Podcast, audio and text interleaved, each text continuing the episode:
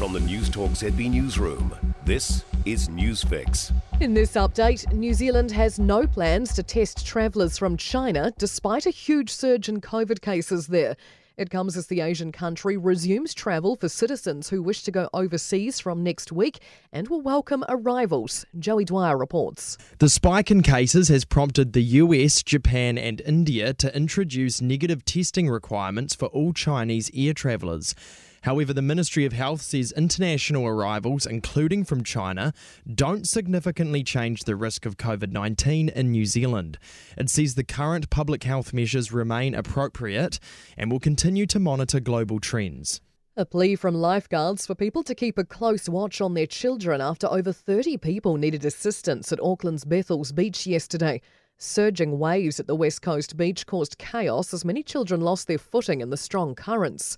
Surf Lifesaving Northern Region's Matt Williams says it's a warning for parents to keep kids within arm's reach when in and around the water.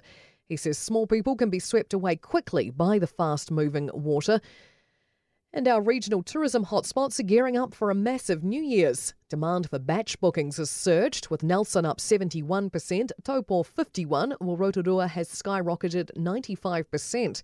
Nelson Mayor Nick Smith says it's a welcome boost for the region as businesses had a lean spring due to the damage caused by August's storm. There's been a real influx of visitors. The town's starting to get a real buzz about it. And the party started in Gisborne. The city's annual New Year's Eve music festival, Rhythm and Vines, kicks off today, marking its 20th year. The event didn't go ahead last year due to concerns surrounding the COVID pandemic. Deputy Mayor Josh Wharehinga says this is a significant time of the year for Gisborne. Not only economically, but also in terms of the energy and the spirit that the tourists and the young people bring. That's news. I'm Scarlett Swetanovich.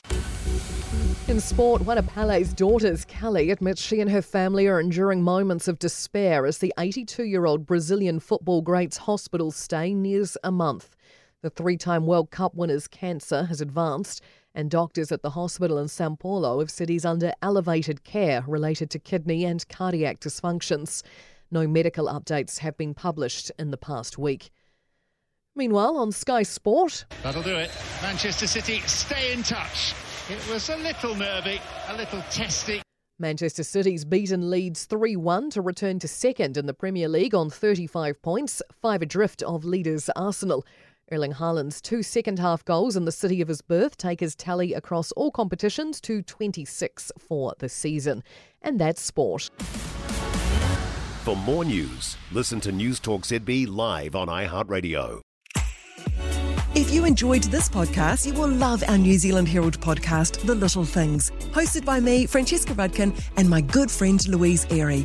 We focus on all the little things that you can do to make a positive impact on your life and to cut through the confusion from the health and wellness industry. Join us every Saturday to hear from the experts for all the tips and advice you need. Just search The Little Things on iHeartRadio or wherever you get your podcasts.